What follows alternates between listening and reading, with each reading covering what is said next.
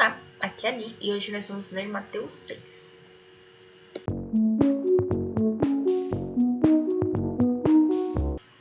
Bem-vindos aos Novenáticos e hoje no nosso projeto de leitura para iniciantes nós vamos ler o capítulo 6 de Mateus. É a continuação do Sermão da Montanha.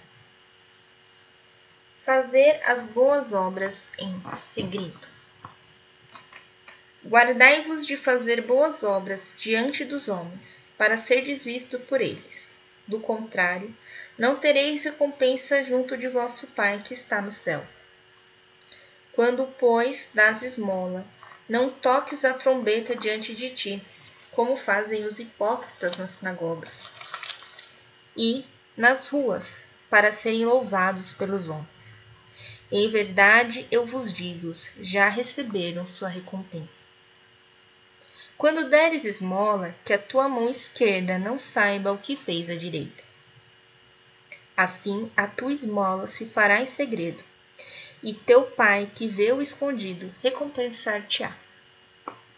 Quando orardes, não façais como os hipócritas, que gostam de orar de pé nas sinagogas e nas esquinas das ruas, para serem vistos pelos homens. Em verdade, eu vos digo, já receberam sua recompensa. Quando orares, entra no teu quarto, fecha a porta e ora a teu pai em segredo. E teu pai que vê num lugar oculto recompensar-te-á. Nas vossas orações não multipliqueis as palavras como fazem os pagãos, que julgam que serão ouvidos à força de palavras. Não os imiteis, porque vosso Pai sabe o que vos é necessário antes que vós nos pensais.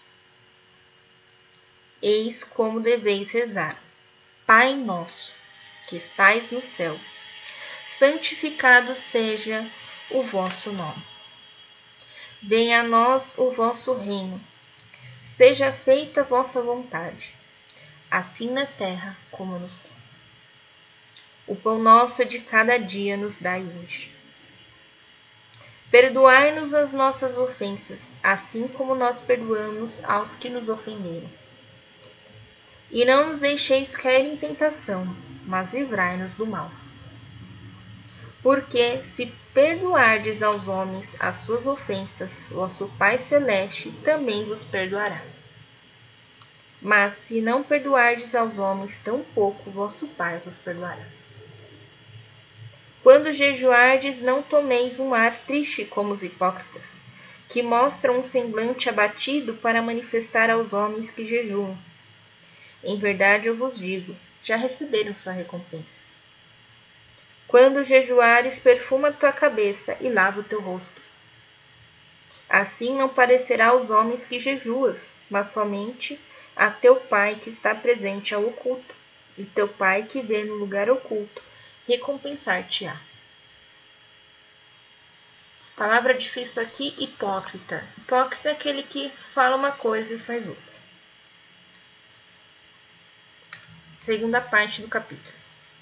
Tesouro do céu, olhos são.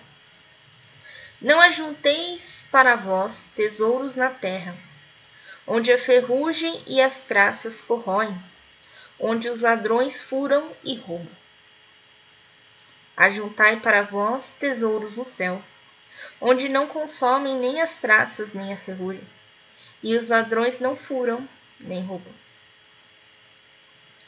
Porque onde está o teu tesouro, lá também está tua coração. O olho é a luz do corpo. Se o teu olho é são, todo o teu corpo será iluminado. Se o teu olho estiver em mau estado, todo o teu corpo estará nas trevas. Se a luz que está em ti são trevas, quão espessas deverão ser as trevas? Palavra difícil aqui, espessa. Espessa é algo grosso, algo pesado, tá? Última parte do capítulo. Preocupações exageradas. Ninguém pode servir a dois senhores, porque ou odiará um e amará o outro, ou dedicar-se-á a um e desprezará o outro. Não podeis servir a Deus e à riqueza. Portanto, eis que vos digo: Não vos preocupei por vossa vida, pelo que comereis, nem por vosso corpo, pelo que vestireis. A vida não é mais do que o alimento, e o corpo não é mais do que as vestes. Olhai as aves do céu, não semeiam nem ceifam, nem recolhem nos celeiros, e o vosso Pai Celeste as alimenta. Não valeis vós muito mais que elas? Qual de vós, por mais que se esforce, pode acrescentar um só covado à duração de sua vida? E por que vós inquietais com as vestes? Considerai como crescem os lírios do campo, não trabalham nem fiam. Entretanto, eu vos digo que o próprio Salomão, no auge de sua glória, não se vestiu como um deles. Se Deus veste assim a erva dos campos, que hoje cresce e amanhã será lançada ao fogo, quanto mais a vós, homens de pouca fé. Não vos aflijais, nem digais que comeremos, que beberemos, com que nós vestiremos. São os pagãos que se preocupam com tudo isso. Ora, vosso Pai Celeste sabe que necessitais de tudo isso. Buscai em primeiro lugar o reino de Deus e a sua justiça, e todas essas coisas vos serão dadas em acréscimo. Não vos preocupeis, pois com o dia de amanhã, o dia de amanhã terá suas preocupações próprias. A cada dia basta o seu cuidado.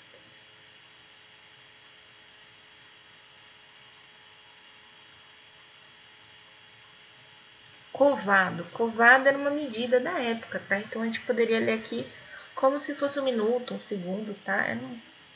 Era, uma medida de, de metros, centímetros, tá? Eu não, não sei exatamente, mas era uma medida, né? A arca da aliança deve ter tantos povoados por tantos povoados, tá? Era uma, era uma medida, tá? Amanhã a gente continua o Sermão da Montanha, tá bom? Reflita cada versículo com calma. Anote o que você achou mais interessante. Anote aquilo que você refletiu, tá bom? Um beijo, um abraço, que a paz de Cristo esteja convosco e o amor de Maria.